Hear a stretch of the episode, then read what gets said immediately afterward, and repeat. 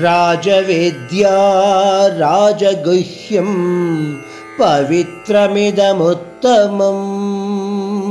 ప్రత్యక్షావగమం ధర్మ్యం సుసుఖం కర్తుమవ్యయం. పరమాత్మ తత్వరహస్యాన్ని తెలియచేసే విద్య అత్యంత శ్రేష్టమైనది అని మనం తెలుసుకున్నాం ఇంతకు ముందు శ్లోకాలలో. ఇంతకు ముందు అధ్యాయాల ద్వారా ఈ విషయాన్ని పరమాత్ముడు చాలాసార్లు చెప్పాడు మనకి. శ్రీకృష్ణుడు ఈ శ్లోకంలో ఏమిటంటున్నాడు? ఈ పరబ్రహ్మ జ్ఞానము విద్యలలోకెల్లా అతిశ్రేష్టమైనది.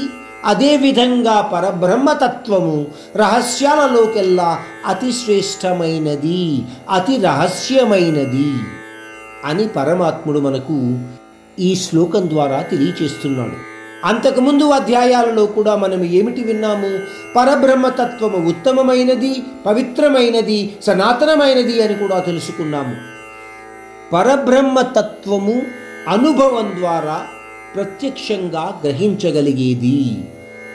అంటే ధర్మపరమైనది పాటించడానికి కూడా సులభమైనది.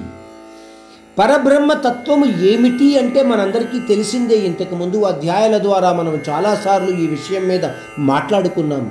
పోతే మరొక్కసారి చేసే కర్మ నుంచి ఎటువంటి ప్రతిఫలాన్ని ఆశించకుండా నిస్వార్థంతో నిష్కల్మషంతో తమ కర్మలను చేసుకుంటూ పోతూ ఆ పరబ్రహ్మయందే తన ధ్యానాన్ని నిమగ్నము చేసిన వ్యక్తిని పరబ్రహ్మతత్వాన్ని గ్రహించిన వ్యక్తిగా మనము గుర్తించవచ్చు.